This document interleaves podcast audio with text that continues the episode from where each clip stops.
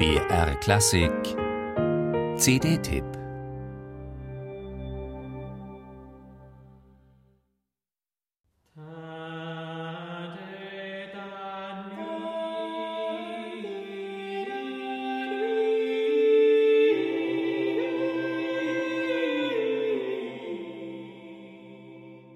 Guillaume Dufay, Johannes Ockerem und Josquin Desprez.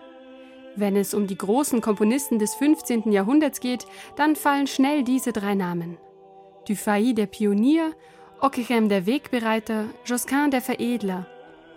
Allzu achtlos werden andere Komponisten der Zeit dagegen auf die hinteren Plätze der musikgeschichtlichen Ahnengalerie abgeschoben.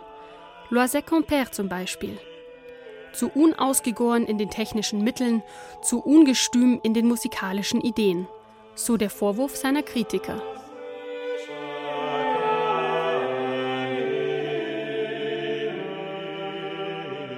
Die Zeitgenossen sahen das wohl anders. In seinem Klagegesang auf Ockeghams Tod zählt Josquin die wichtigsten Musiker seiner Zeit auf, darunter sich selbst und Loisec Compère.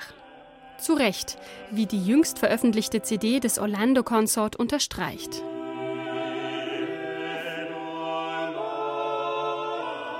Wie David Fellows im aufschlussreichen Begleittext erklärt, hat die Musikwissenschaft die Lebensdaten einiger zentraler Figuren der franco-flämischen Vokalpolyphonie unlängst korrigiert. Josquin des Prés ist demnach nicht wie bislang angenommen gegen 1440 geboren, sondern mindestens zehn Jahre später. Wenn Josquin sich also die Verfeinerung und Perfektionierung des polyphonen Stils auf die Fahnen schreiben darf, so muss die Rolle von Loisec Compère neu definiert werden. Er ist kein x-beliebiger zu vernachlässigender Zeitgenosse Josquins. Vielmehr war er als Wegbereiter maßgeblich an der Entwicklung des neuen Stils beteiligt.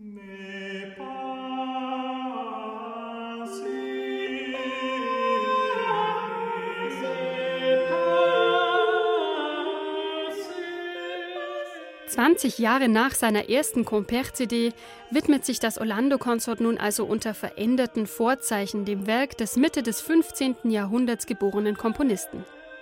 Dem Ensemble gelingt ein repräsentativer Querschnitt durch das Repertoire und die Schaffensphasen von Loisec Compère.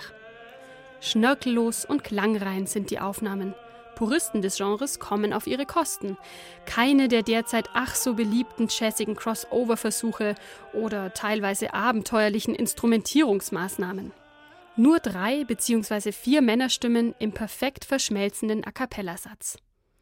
Manchmal wirkt die Interpretation beinahe zu formschön und geradlinig.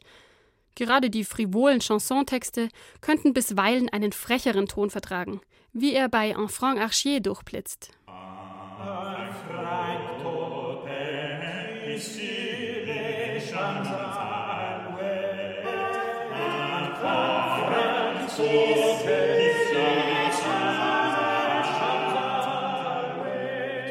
Das hauptsächlich weltliche Repertoire wird eingerahmt von zwei Sakralmusikwerken, einem monumentalen Magnifikat zu vier Stimmen und der Compère lediglich zugeschriebenen Motette O Bone Jesu. Die Motette klingt deutlich homophoner als die streng imitatorischen Chansons. Als Komponisten kommen neben Compère allerdings auch die Spanier Juan de Anchieta, Francisco de Peñalosa und Antonio de Ribera in Frage. Auch wenn die Zuordnung zweifelhaft bleibt. Für die Compère-Kompilation ist das Stück in jedem Fall ein Gewinn.